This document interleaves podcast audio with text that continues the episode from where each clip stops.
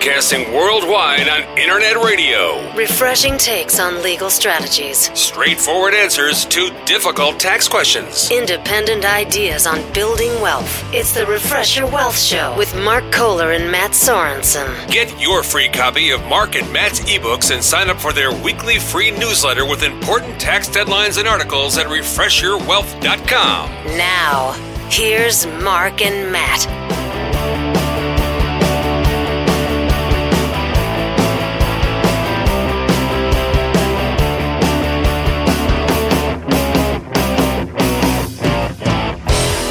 Well, welcome everybody to today's show. So excited. This is Mark Kohler, yours truly, with my amazing co host, Matt Sorensen, here on Refresh Your Wealth, ready to rock your world. Matt, you're, you're ready to roll? You feeling Yeah, it? yeah. I'm just glad you didn't call me a sidekick like I called you last week. You know, I've got a little more respect for my co host than that, so. Yeah. So I'm just saying, you know, I'll come up with a name for you, though. I will. Oh, okay. I thought you were going to get me back there, so I was waiting for it. I was bracing. Oh, I should have. I should have. Man, bad, bad slip. Um, well, no, I I'm so excited for today's show. This is going to be good, and I this is a fun time. You know, Matt and I are already joking around. Um, we want to welcome any of you that are new listeners. This is a show about saving taxes, building wealth, uh, asset protection, business building, and Matt and I are both attorneys. I'm also CPA. Matt's a tax attorney, uh, specializing in really this self-directed IRA topic. Um, both of us have written books. We we blog a ton, guys. We're here for you. We are so grateful you're listening, and it's to have a real attorney, CPA, kind of business professional giving you advice with years and years of credentials and licensing. We hope that you feel like you're getting a little higher quality advice, and that's what our show's about. Yeah, and it's uh, normally be eight hundred dollars an hour to have Mark and I together on a on you know for an hour, but uh, you know we we uh, this is free, you know, and uh, we're gonna. It's very valuable though, so don't be don't be confused. Yes, yes. And now, on that note, we need to make a couple announcements. Um, over the over the last year, we've tried some different models of how to get this information out to our clients nationwide the best. Of course, we love iTunes. We know that the bulk of our listeners, all of you out there, all of you, sorry, the bulk of you listening right now are on iTunes, which is cool. iTunes is a great portal for that. We know that there's other portals, and some of you are catching us uh, via podcast uh, with some other apps and things like that. But, but um, Blog Talk Radio has been generally uh, uh, the medium we've used. We've done some AM radio this last year as well. Uh, word to the wise, uh, not many people listen to AM anymore. I, I, I knew that. We felt that, but we got sucked into it. we tried. so it's That's on right. your dial. So yeah. So anyway, so here's what we're doing. Once a month, this is important for everybody. We do a call-in show or an open forum where we take questions from you. We want to answer your tax and legal questions, and and a lot of our listeners over the years have found this really really powerful, and so we are uh, geared up for this once a month. And next week is our open forum show. We usually do it the last Wednesday of the month. And so uh, usually we've had kind of a phone number where people can call in and it's kind of live radio show type. But the quality of the, of the recording is so poor.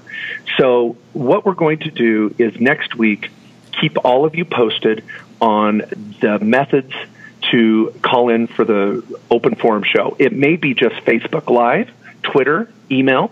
We want to encourage all of you right now to email your questions for next week open forum show because we first come first serve. Um, and if you'd like to email Mark M A R K at kkoslawyers.com or Matt M A T at kkoslawyers.com. Send us an email with your question, and next week's open forum, we'll field it. And even if you don't catch the show live, again, it's recorded. So on iTunes, you can listen to the show and go, oh, good, you guys covered my question. So it's a lot of fun. So, Matt, anything you'd add to that? We just want to make sure everybody's able to hear this, you know, the open forum. Now over the over time, you know, we, we do get callers, but for every one caller we get, we get ten to twenty emails of questions. So um, it's actually easier to sort out the written questions. Um, and you know, we may get a, a method eventually with that uh, you can get someone live on the air with us, that where we can keep the quality of the call up. But uh, but still stay tuned. It's going to be the same great show answering a lot of your tax and legal questions. Now, today, though, um, I'm actually super excited for the show today. Uh, personally, again, this show's you know really more about me learning something than anyone else. Uh, but today we're going to be talking about the top five considerations when analyzing a rental property. And um, I'm in the market for a rental or two before the end of the year, so uh, I'm I'm particularly interested. And we're going to have Jay Massey come on. He's a, a, very successful real estate investor and an expert in this topic, helping us break down these top five considerations. And we'll be bringing him on a little bit later in the show. Yeah, and we love Jay. Jay Massey. He, I, I met him. Gosh, maybe ten years ago at least. It's just time flies, and uh, I literally remember the day I met him. And uh, when he comes on the show, uh, I'll probably uh, share that that experience, and it's really quite emotional. It, it really is uh, an amazing story of what Jay has been able to accomplish. And so, uh, we'll bring him on here within the next half hour, twenty minutes. We, uh, for those that are new listeners, we we start off with some tips and and uh, kind of go from there. So, Matt, anything else you want to add? Who's our sponsor today? Uh, did you choose our sponsor? Well, our sponsor chose us today, actually. Um, today's show is being brought to you by The Accountant, opening in a theater near you this weekend. That is Ooh. hashtag The Accountant, starring Ben Affleck. This is a, a very exciting show about um, an accountant. And uh, let me just leave it there. Um, we were paid, obviously, for this advertisement. We would otherwise in no way endorse such a terrible movie idea, but um, but yeah, uh, go go check it out. I Mark Mark J. Kohler is um, super excited for this movie. Yeah, I'm a little offended that you would, you know, disparage this show. I mean, the title alone is a, a grabber. I mean, I can't believe it's taken, you know, Hollywood, you know, 50, 80 years to really come up with a this title because really what it was I, I, think it was 50 80 years until someone dumb enough or someone with enough money that didn't know what to do with it decided to do a stupid show Gosh, Matt. Uh, I'm, just, I'm, I'm gonna, we make the world go round. I know it's probably going to be a great show. What do I know? But I just like joking about it. Yeah, you're, you're stud. All right. Well, okay. On that note, we're going to do a tax tip right now and save some of you some freaking money, and that's what it's all about. So, you know, all you non-accountants, take it. So, here we go. A tax tip you can actually understand and won't put you to sleep. A tax tip that could save you thousands. Okay, now today's tax tip is one that is really. Uh, something that we're talking about more and more again, and I've had a couple calls on this just this week, and that's the 1031 exchange. And why this is, of course, more and more a topic uh, for phone calls with our clients is that when you have highly appreciated property, you might want to sell that property but not pay the tax and defer the gain. That's what a 1031 exchange is all about. And I'll define it a little more clearly here in two seconds. But right now, we're at the peak of another real estate market. I don't want to use the B word, that would be bubble, but uh, it, we could be there. And uh, uh, hopefully it's a little stronger growth than we had the run up in 2004 through 2008. But uh, all indications are is that we are in for another adjustment. It is a seller's market for certain types of real estate. Now, it's always a buyer's market out there if you're educated and have strategies. We love real estate and you don't stop buying real estate. You just have to sometimes modify your approach. And we're going to be talking about that with Jay Massey shortly. But if you're selling, the 1031 exchange really is a strategy you use when you're at the top of the market with your property. And what you can do is sell a property and buy one or more of equal or greater value. So if I have a property worth a hundred grand and uh, I bought it, well, let's let's be realistic. Let's say I bought it for a hundred grand and I'm selling it for three hundred. So I'd have this two hundred thousand dollar gain. Uh, I would don't want to pay the tax, but I'm going to go out and buy another property. Uh, I can avoid the tax or defer it, and as long as I buy another property of equal or greater value. So if I sell it for three hundred and go buy a property for three hundred thousand or more, I don't pay the tax. I just got to follow the steps of the 1031 exchange. Very affordable process, maybe 500 bucks in accommodator fees, and you're off to the races. But the tip is, I guess, is there, I wanted to just mention a couple nuances to the 10 to the 1031 to get some of your juices flowing. For example, you can sell that one property for 300 and buy three properties of 100 each, and that qualifies. You could also uh, sell three properties for 100 grand each for a total sales price as a bundle of 300 and go buy one property for 300. So you can sell one and buy three, sell three and buy one. As long as what you buy is of equal or greater value. You roll the basis, defer the gain into the next set of property or properties.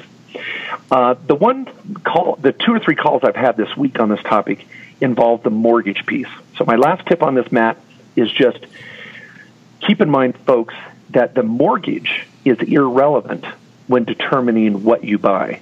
So if I buy a property for a hundred grand, and let's say I've got a mortgage on it for seventy five thousand, and now it's worth three hundred, and I still have that same mortgage for seventy five grand. Let's say it was interest only. Well, when I go buy a new property, it's not what I'm netting.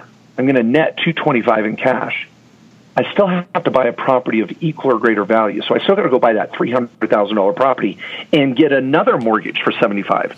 So the mortgage needs to go into the new property, either with a new mortgage or some sort, but the value of that mortgage has to stay in the mix. Um, now, if that's a little tricky for you, if some of you have more questions about 1031s, uh, there's several of us tax attorneys here at the office, CPAs. We can we can guide you through that. Um, just call the office uh, and uh, just get a consult for a half hour. I mean, just sometimes getting your questions answered and knowing that an authoritative uh, attorney that knows what they're doing is giving you those answers, you can then make an informed decision on what to do next. But there you go, 1031's alive and well.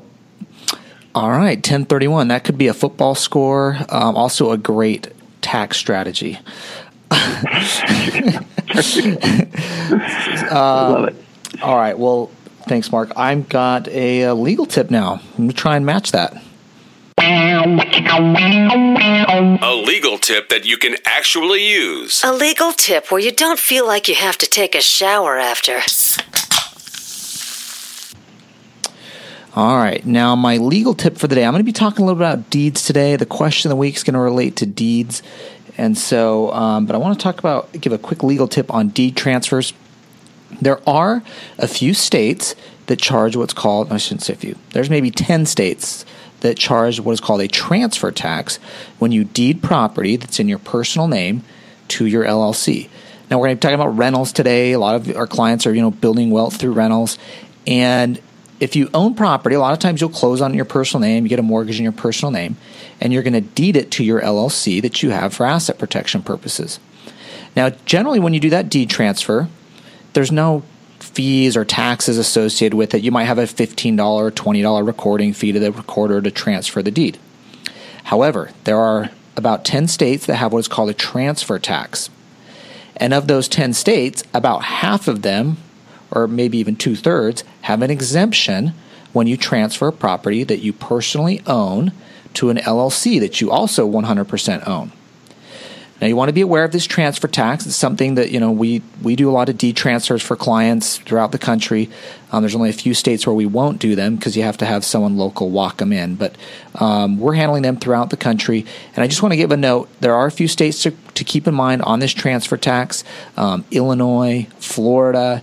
Uh, th- those are a couple of states we run into quite regularly where you need to fill out some additional paperwork to actually transfer title. But keep in mind, there are in many instances exemptions when transferring from your personal name to an LLC you own.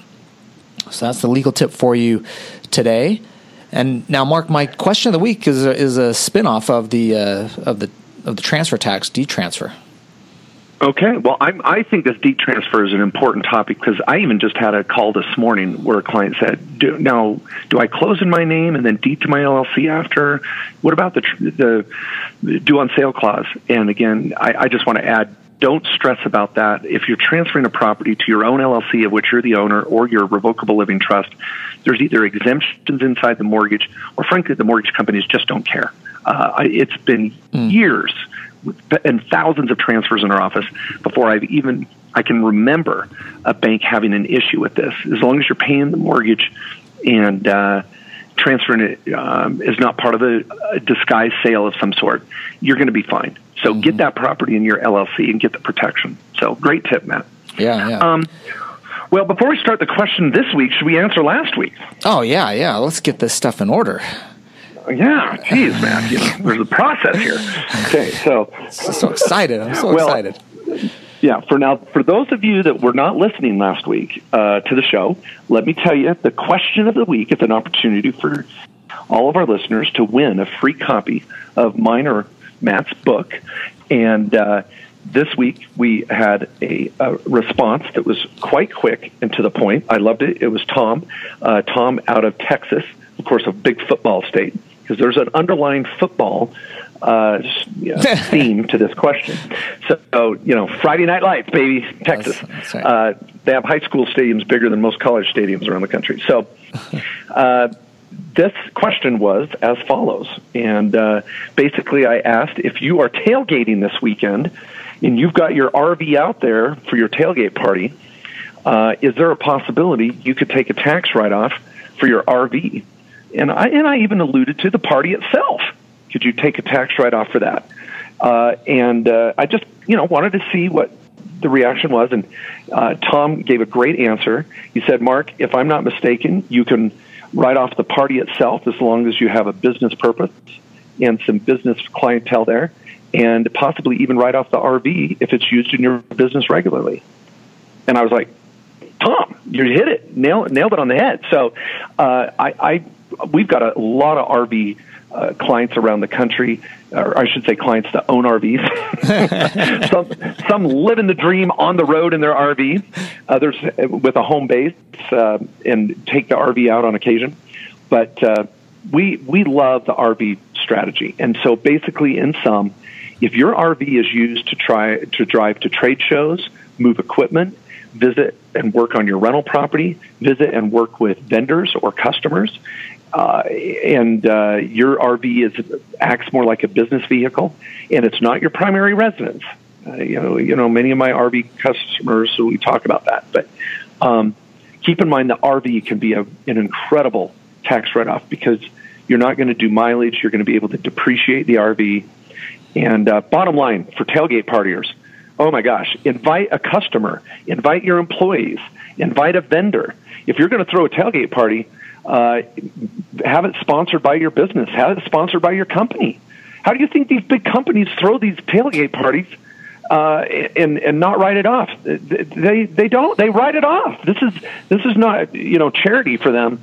These big companies that throw these parties outside these football stadiums it's a business purpose. Mm-hmm. So, folks, uh, incorporate your football fund this Saturday with your business and take a tax write off for all that food and those wings.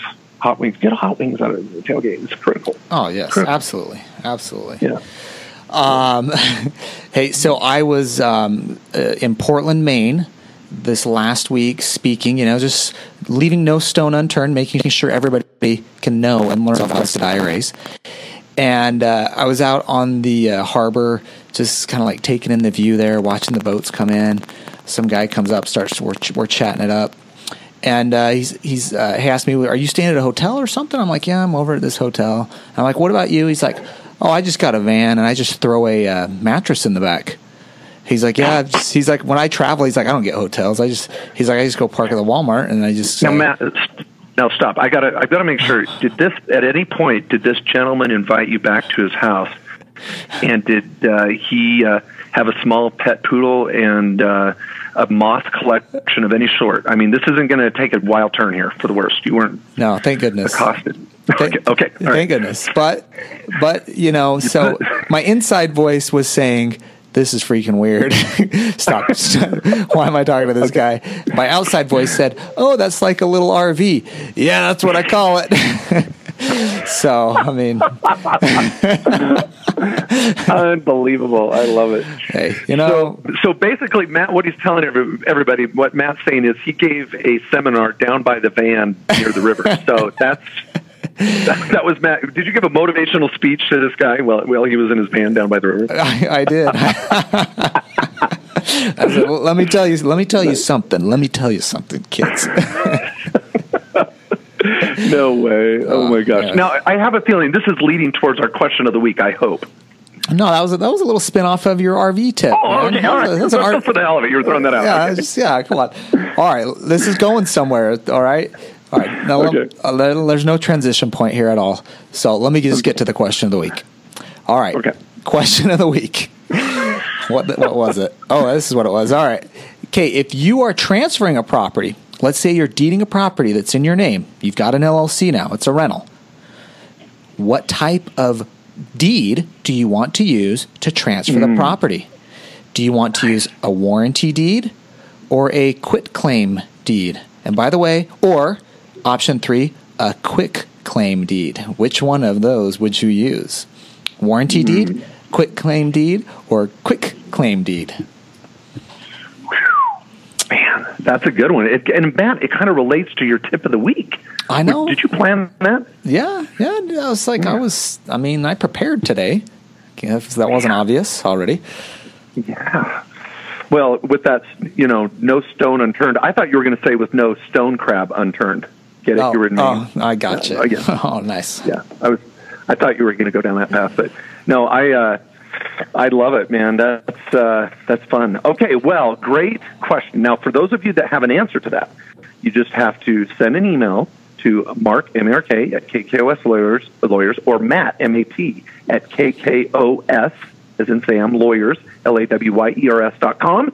And the first one to reply with a correct answer, you get to choose which co- which copy of the book you'd like. Matt's self-directed IRA handbook or my newest book, the Tax and Legal Playbook. We will sign it, send it out to you free of charge.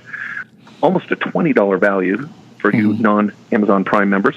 So uh, please send us your answer. Yeah. Plus, we read your name on the air live. I mean, it's such an honor. You get recognized. Uh, the Refresh Your Wealth Nation, you know, gets to hear your praises. And uh, of course, if you don't want that, make sure that you um, give us a pseudonym to to read for the air. Yeah, yeah. well, um, other than going back to Matt's experience with a man driving a van with a mattress in the back, uh, we are going to now uh, head to our head to our uh, special guest of the week. We are so excited to have uh, Jay Massey with us. So. Um, Matt, do you want uh, want to introduce? Matt, actually, actually, would you mind if I introduce Jay because I really want to uh, uh, talk about this experience that I had meeting him for the first time. What do you think? All right, sounds good. Well, thanks. I'm glad I get to uh, introduce the man, the myth, the legend, Jay Massey. So, in a nutshell, and without embarrassing him or putting him on the spot, I mean, of course, currently he is a real estate expert, for lack of a better word. He's um, he helps clients around the country find the right type of property, invest, and manage. He develops large projects. He's an educator uh, of real estate. You know, if you and anywhere in social media, uh, on the web, looking for real estate education, he's he's got a great and amazing presence out there. Great videos and blog articles and YouTubes, and uh, he's on iTunes everywhere. So uh, I would suspect many of our listeners have bumped into Jay Massey, and if you haven't, we hope you do. We'll get his contact information out to you.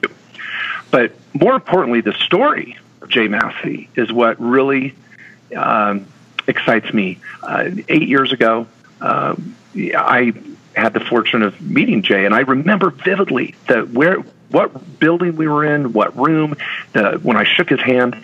Um, and I, I remember that vividly because it started a relationship. Um, and he, Jay at the at the time was he was down and out. He had gone through a terrible surgery. His wife had gone through a surgery. The market had just crashed. He was they were he and his wife were homeless, living, and he, he's allowed me to share that concept. I know as a motivational speaker, he'll share that from time to time. But um, they were they were homeless, living um, in their car or whatever, and trying to reinvent their family and career. And it wasn't due to any mistake per se or fraud or crime or anything. It's just life happens and it happened to them. And but what was amazing is that jay was determined to rebuild his um, career and start fresh and he came up to me uh, and was excited about what I had just shared. And Mark, I want to work with you, and I've got all these plans. And of course, I, it took me about ten minutes to share everything I, knew, and then he took it and ran. So he, he I'm not taking credit for anything, but. Uh, uh, Jay, uh, just a, an amazing example of where he was and where uh, and where he is now, and so we're grateful to have him with us. Jay, welcome thank show. you thank you thanks for having me again and i i appreciate it and again for i know your listeners already know this but um, I, I, definitely appreciate what you guys do because you made you make what I do possible. You you didn't really care where I came from. You cared more about where I was headed, and uh, because of that, it opened my mind to new opportunities. Yeah, well, I think Jay's well, the uh, he's the perfect example of a lot of our clients who start out, and you want to say, "All right, here's where someone has success in this." And um, I just worked on a lot of Jay's deals over the years, and it's been it's been just cool to see the growth of him and his organization and and everything. So, so you're going to be our expert today. We know you're the expert in this field, and um, Mark and I are going to try and say something smart here and there and uh, we may crash and burn, but we know we got an expert on the line. So and we're going to be talking about five, the top five considerations, Jay, and you got to get five when analyzing okay. a rental property. So we're going to be focusing on okay. rentals today. Uh, I mean, how many rentals do you got? How many units? I know you got, you know, the multifamily stuff. I mean, let people know. Jay Massey knows what he's talking about here. So um, we're right now we're at uh, we're actually down to about 200 units. Um, we, however, we still do have a retail as as well as a uh, cell phone tower, which I think is awesome. And we've recently uh, the new venture that I've been delving into has been all about doing uh, short term and corporate rentals. So it's been it's been lots of fun in a very uh, short period of time. Well, amazing. And I, I like how he says just down from 200 units. How many of you listening here would like to have 200 doors, uh, whether it's commercial, uh, residential, multifamily? So, um, Matt and I are real estate investors as well. We don't have 200 units, but we are working on our little real estate empire too. And um, it's exciting to talk with, with someone like you, Jay, that has that uh, that type of portfolio. So, Jay, let's start with number one. Uh, when yes. you meet with new people that are buying rentals, uh, I know some of these tips may be for the advanced uh, person, but let's maybe start with one of the easier ones, one of the softballs. So, if someone's sure. looking to buy a rental, what's one of those first considerations that you make sure people uh, take into account? Well, the number one consideration, and this is the one that I think most people, especially advanced, uh, make the mistake on, because uh, the number one thing they ask me is, "Hey, where where's the money?" And I'm like, that's the wrong question. The number one question they should be considering is whom do you want to serve? And if you think of it that way, you're going to make all much better decisions than you would if you go, okay, where's going where am I going to make the most money? Because ultimately, you are serving, you know, real estate in my opinion is a is a service business and you're serving a person and in this case every 30 days if you're doing a traditional long-term tenant and you've got to want to work with them. It's a partnership if you look at it properly. And if that tenant isn't the type of person you like dealing with or want to serve and want to talk to, and you know how to meet their needs, then I don't really care where it is. I don't care how much you paid for it. I don't care if it was a dollar, what the financing looked like. It's just not going to be fun for you or them because you're not going to be able to serve them. Does that make sense? Yeah, love it. Yeah, that's a that's a great point. I never thought of it that way. Um, and, and you know, I just think of some of my own rentals, and uh, yeah, I might be serving the wrong people on some of those, but uh, but um, well, let's talk about maybe. Uh, well, I, am seriously. No, Matt, market. can I add yeah. something? I want to yeah, add yeah. something to that, if I could, because I, I, know that kind of threw us aside. Because when most people think of the first consideration in a rental, it's like buy low, sell high, or how much rehab, or how much this, or what location, and this and that. I, I like what Jay just said by stepping back and, and thinking of it as a business, as a right. real business, which it is. Right. Who is your target market? if right. it's veteran housing, if it's low income housing, if it's student housing, if it's married housing, if it's what, who is your tenant going to be? And put yourself in their shoes. And is what you're going to buy serve their needs? Are they going to rush to rent what you're freaking offering? And uh, I like that thinking of not the property itself first, but thinking of the tenant first. Is that another way of saying it, Jay? Yeah, that's exactly what I'm talking about. Because uh, for I'll give a very different example. There's a number of people listening who probably understand the needs of uh, of a of, of a machine shop. Like they've worked in a machine shop, or they've been around machine shop or industrial real estate, and they they understand what that business owner needs in terms of their their shop space. Yet they're trying to figure out how to do low end single family houses because the price point makes sense. And then they get surprised when the tenants like they're like, "Hey, you, you don't have a checking account?" Well, no. The, the, why would you expect them to? The, I mean, that's you got to understand. It's completely different systems when their history, their background, their knowledge of who they know is someone completely different, and yet they're trying to serve.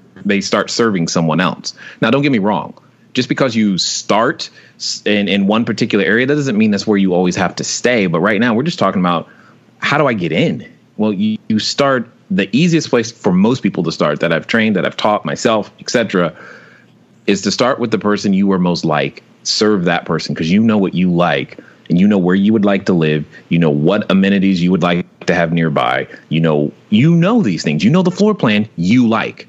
Then go find you as a tenant and keep it that simple. Mm, like that. That sounds good.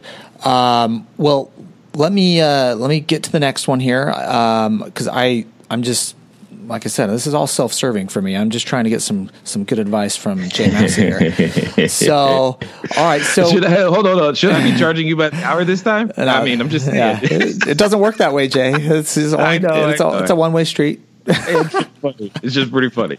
So, I know. I know. Um, Jay and I talk quite frequently, and he gets bills from me. That's what he's. That's what he's ma- making fun of me for. All right. So, so uh, how do you analyze a property? What is in terms of, you know, am I paying too much? Uh, is this going to get enough rent? What's the some of the the basic financial criteria someone needs to be looking at in terms of making the purchase? Are they overpaying or not? And then trying to determine the rent. Got it. So when it comes down to value, it's specifically overpaying. You have to ask yourself, what is this property worth to me? Um, I I've said before, and I say again, I can't stand comps uh, because just because someone uh, has a comparable sale that says this property or they paid less money, that doesn't mean my property or the property I want to buy is also worth that. And the converse is also true.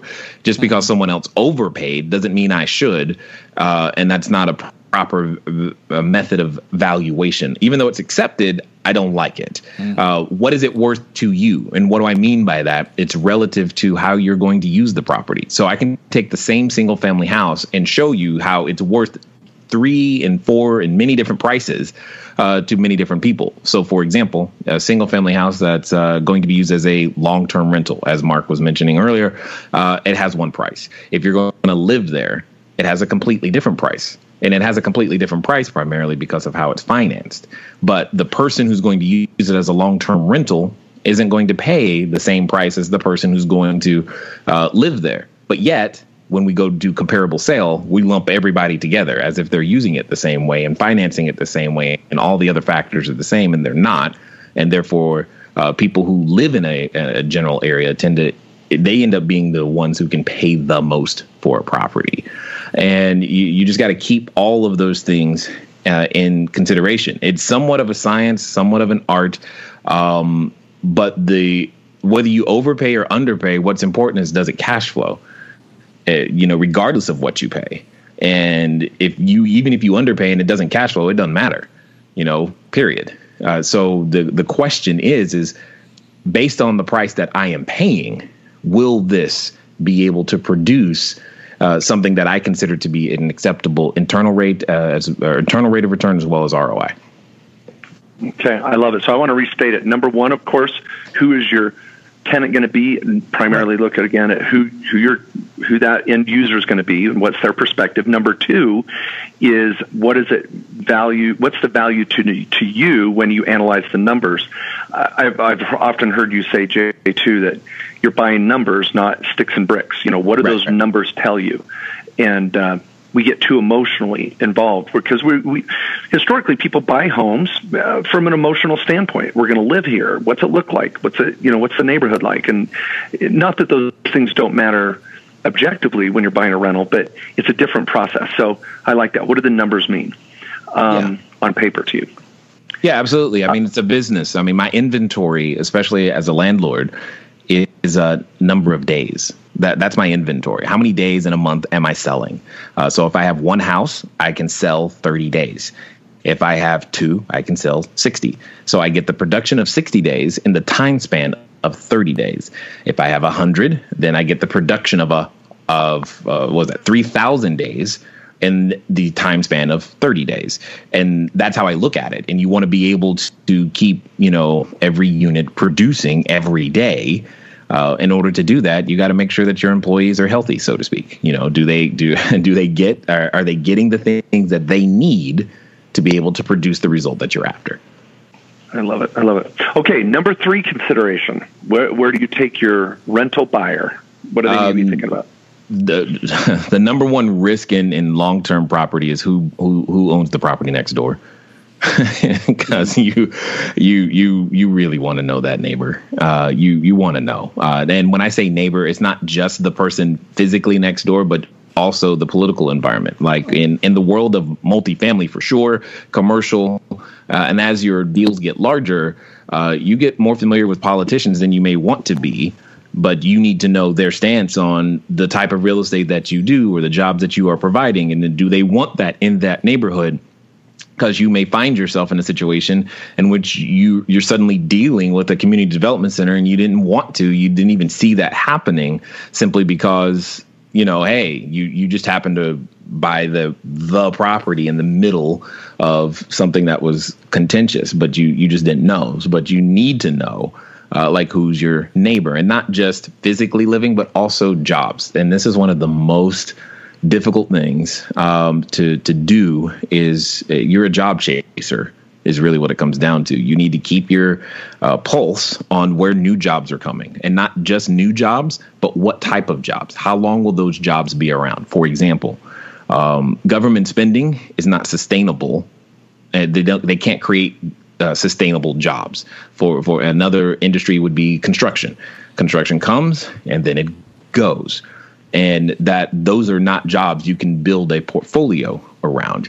You need jobs that are infrastructure related, like. Um, uh, doctors uh, would be medical is a good one transportation logistics uh, these are good places uh, to where they can produce you know they produce tenants that have the ability to pay the rent long term Mm, good. Now you see that in a lot of markets. You know, certain gurus are going to send. You know, they say, "Well, go invest in this market because there's job growth.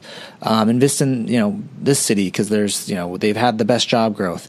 Um, mm-hmm. So I like your point. There's a little more detailed than that in, in terms of well, let's you got to understand what type of job growth it is. Make sure it's sustainable. Um, but maybe get specific on that issue. Um, I know you're out there always looking at different markets. Where are uh-huh. places where there are the more sustainable jobs being built versus places where it might be, you know, non-sustainable jobs in the long term? Got it. Got it. Rob. so the the one of the easiest ways to to to find those trends. First of all, what happens is that people get stuck on the top line trend without ever asking the the major question: what what's driving that trend? Why is that happening? Mm-hmm. And when you learn to ask why that's happening, you begin to learn many more things. Uh, so, for example, if you want to begin to figure out where some of these things are, and maybe you don't have the time, maybe you don't have the resources necessary to do all of this research yourself. Uh, one of the things I like to do is I like to uh, piggyback off of companies that have way more time, money, resources, and personnel than me, and and find out what they're doing. For example, Amazon is one such company. Where are they opening their next warehouse? I promise you, they are opening that next warehouse where these conditions exist. That's what they're doing. Nike. Where are they? What are they doing? Where are the? Where are those individuals moving? Uh, FedEx again, is notice these industries are very similar to the ones I mentioned earlier in terms of logistics and and uh, all medical devices. Where are those companies? placing themselves uh, because they're going to place resources where they're going to find their customer and we need to think about some of the macroeconomics at play as the uh, population is a significant portion of the united states and world population ages one of the things that they're going to need is uh, medical services. So you you can't deliver that via email. so you're gonna you gotta physically be there. Someone has to physically provide the service. And you when you think about those types of things, it gets very clear. The converse is also true. Where are those places where the jobs can end up not just outsourced but offshored overnight? So places that are heavy in tech or heavy in finance or heavy with something that where the job is primarily knowledge work, that knowledge work could be offshored to another country really, really easily. That is a risk in my opinion. So places like Northern California, Silicon Valley, etc. Those become places where I get nervous because much of that job base can it could be somewhere else with a you know a few keystrokes, and that's that that becomes a risk. But uh, you know things that can't move, geography like uh, rivers and and and and uh, shipyards and entertainment infrastructures like Orlando and Vegas, they're not going anywhere. Well, I like that. So, third point in summary, I liked at a, at a micro level is know your neighbor, literally, yeah, right. especially for those out there buying those little onesie twosie properties. Jay's comments may have seemed a little overwhelming for some of you in the, just getting started in real estate. But for, I know there's listeners out there that just ate up what Jay said that are working at bigger scales. So, um, but I liked at the micro level you first said, know your neighbor, know your neighborhood, know, and then as you start to expand that, it's really knowing that entire market and the climate around your rental being tip right. number three. All right, yep. tip number four. Where do we go? So after that is going to come down to understanding. It's going to come down to understanding your vendors uh, in a completely different. Uh, so now we're talking about the team. What is the skilled workforce that I have there? For example, um, in California, specifically Orange County, where I live, there's not as many people who know uh, long-term rental real estate simply because we're more of a up, uh, you know, it can look like a stock market chart on our prices, and there's way more fixing and flipping out here than there is anything else. So what does that mean? We have a plethora of construction people. We have we they know that backwards and forwards, but find managers who understand how to build and, and, and run a, a property long term is can be a little bit more challenging because they're used to the fix and flip mentality, which is prevalent in Southern California. That's not to say that it doesn't exist. I'm just saying there's less of it. Whereas you go to the Midwest, uh, there's less of the fix and flipping, and it's more about uh, the the long term rental and the vendors in that area understand it better, simply because that's primarily what the the the customer that they're serving is. So the workforce that's there makes a huge difference. If you're trying to do a rehab and you can't get competent people who know how to put the plans together, then you got a problem. Yeah, you got people who can, you know, follow directions, but who's going to be your construction foreman? Who's going to uh, be that superintendent? They're not everywhere. Uh, and I found this out, you know, by obviously going out there in the marketplace and like, where's the where where's my quality foreman? I can't. Where's my quality GC general contractor? Where's they? Where are they? And the the they just didn't have it because you know at the end of the day. Um, I was in a tertiary market, and they they didn't have what I needed in order to execute the strategy. Okay, so Jay, let me summarize number four. So how I took number four was know who your property manager is. Know what your vendor resources are in the area you're going. If you're right. going to buy a rental where grandma lives, there may be great deals where grandma lives, but there may be no one on the ground to help you manage that rental. Now, Jay, you're looking, yep. of course, multi units and larger rehabs, and you need contractors and surveyors and engineers from time to time. So you're right. looking from a different approach. But even for your brand new investor, absolutely. Tip number four is know who's going to manage this rental for you. Yeah, That's absolutely. Well, you can simply go to, over to the National Association of Residential Property Managers, uh, NARPM.org, and you can see this in effect. Type in a zip code, and you'll see that in certain areas, there's a lot of property managers. And then there's an area, there'll be an area where you're like, hey, I want to be here. And they, the National Association, doesn't have anyone associated with them within 100 miles.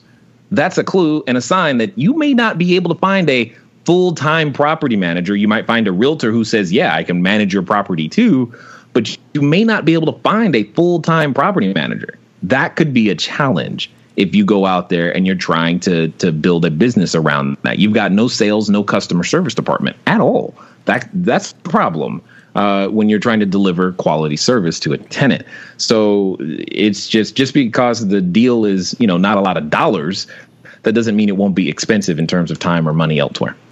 Well, now as we're talking about, I think you know single family in particular. Does mm-hmm. that does that mean you want to be in a rental market as opposed to an owner market? I mean, that might be the difference of what's occurring here, I presume. But um, are you looking for places that are known as renter markets typically?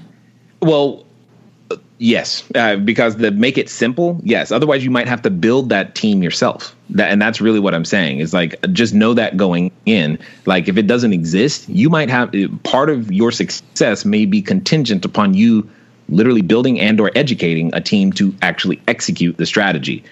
If that's not work you want to do, you might want to consider a different market that already has that infrastructure in place. Love it.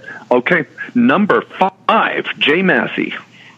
number five is now we're going to talk start talking about paying attention uh, to the numbers. Notice how few of the things had anything to do with numbers until now but now we're going to start talking about paying attention to the numbers and being able to interpret data, go from data to information to interpretation and understanding what to do, primarily as it relates to expenses. Uh, so, what when I say expenses, uh, chief among them is taxes. Like the number one thing. Anytime I've worked with anybody who has a portfolio right now. So, for those of you listening right now, I please do this because I'm almost certain you haven't. Go contest your property taxes. Just do it. uh, just do it. Do it right now. I'm almost certain you haven't done it and uh, typically you will be able to generate a reduction in the amount of money you have to pay the city or county for your property taxes. And even better, there's usually a CPA or CPA firm somewhere near your local jurisdiction that actually specializes in doing this and helping you to keep your property taxes in line. Some of you, you probably didn't even know you could do it. That's also why it's the number one thing that I, I do. It's like as soon as we buy a property, the next day we contest the property taxes. It is just our standard operating procedure. And I'm asking all of you to go do it because it's a number you're not paying attention to. Most people are just paying it and going, okay, it is what it is. You can do something about it. Um, so also utilities, you know, these can be great indicators of water leaks and electricity spikes and things of this nature. They mean something. You need to be able to watch those numbers carefully and understand exactly what's uh, what what exactly is going on uh, in your particular property, not just in your property, but if you can begin to get data uh, for properties next door in your subdivision, uh, as well as citywide, because you don't know if you are over or underperforming relative to the other people who are having or who are also in your marketplace. Just because you have, say, and I'm going to be really high here, just because you have a 60 or 70% expense ratio that doesn't mean you're doing something wrong. That could just be what it what it is in that marketplace, and you maybe you need to be somewhere else. So, you know, I think a lot of investors are buying rentals and or they're mm-hmm. even a you know someone wanting to buy their first apartment building and they're thinking of these value add scenarios they're thinking of okay um, you know maybe working some of these numbers and getting expenses down as you're talking about um, what I I, is that model still viable? I mean, the, the values have gone up a lot, particularly in multifamily. Um, what, what, do you feel? What do you see out there right now? How do you deal with this? Prices have been have gone up, you know, relative over the last. Mark talked about the bubble, the very beginning of the show, right. um, the B word. Uh, what, what, do you think with, with pricing now as the buys became high? Um, as that relates to now we're talking numbers. Yeah, yeah, sure. Well, all, again, never take things that they're they're just because prices are high. Okay, cool, that's what's happening. But I'm going to ask a question. Well, why are prices high? And then I'm going to be even more specific. Why are prices high in this area. And then I'm going to be even more specific than that to go why are prices high in this area right now.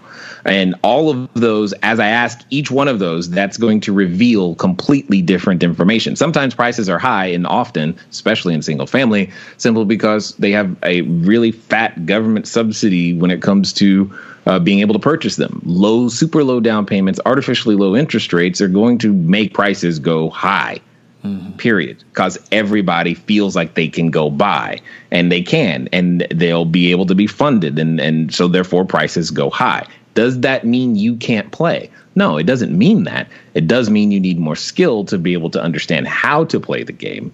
Uh, for example, uh, just because prices are high, um, you, well, that's high because now you're looking at it going, ooh, that's a lot of debt service in order to pay that particular mortgage. Well, that's only an issue if you don't have enough income to offset it. So, what does that mean? Um, I said at the beginning uh, or earlier that I've taken this turn into short-term rentals. This is one of the things that I we've begun to do because I've been traditionally anti California for long-term real estate for a number of reasons, um, and price being one of them. However, when I changed the source of income from a traditional long-term tenant to a short-term rental, ah, the economics changed. Suddenly, paying literally paying retail for a house in Southern California can work because the numbers now work, even though the price is higher relative to where it used to be. But I changed the customer. I changed whom I wanted to serve. And that's one of the things when prices go up, you need to look at is okay, is this still the highest and best use for this particular property? Yes, I know it was a short term or a long term tenant rental before, but maybe now it's time for it to become something else. Maybe I need to buy the property next door and turn this into a fourplex. I don't know. Maybe I need to um, actually turn this into uh, an assisted living facility. I don't know. Maybe I need to sell this and and go take it to somewhere else because if I don't want to change my customer, maybe it's the market is telling you, look, sell it here, go buy over here, so that you can continue to do the business model that you've you've gotten used to.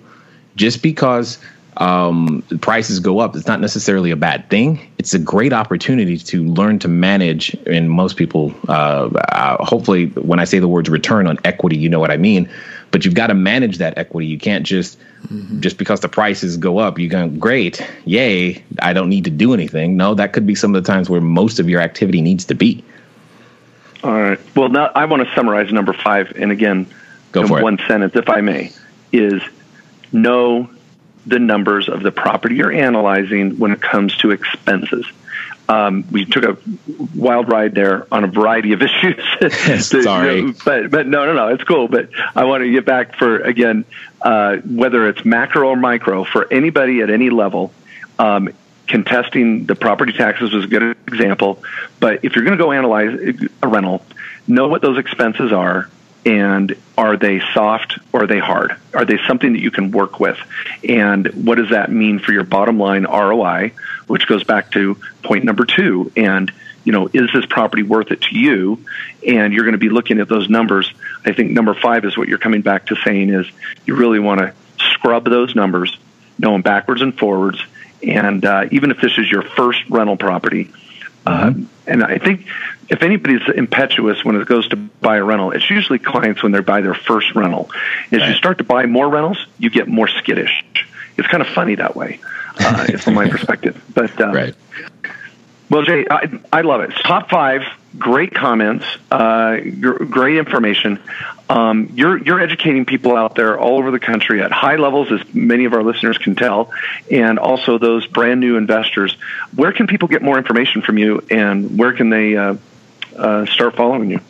Yeah, the easiest place is to go to cashflowdiarypodcast.com where we have a podcast in iTunes. We're, we're actually over 300 episodes now. One day we'll catch you, Mark, but until then, uh, we'll just keep we'll just keep going, and, and uh, or just cashflowdiary.com. And again, if you type honestly cash flow diary in anywhere yeah and it comes up. It's probably me on every social media site. Uh, so no matter where which one you prefer i'm, I'm likely there uh, in some way shape or form even live streaming etc so you, you, i'm easy easy to find Oh, in, in some shape or form. I mean, Jay's in great shape. His form is always on, you know. So, um, well, thanks so much for being on today, Jay. We appreciate appreciate your insights.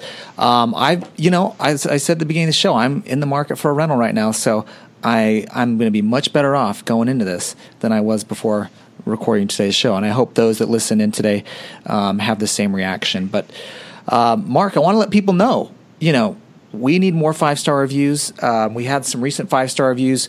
on iTunes. Um, keep in mind, if you give us a five star review, we'll send you a free copy of mine or Mark's book. But you got to email us and let us know it was you because we can't make out your iTunes handle. Uh, but thanks for those of you who have given us a five star review on iTunes.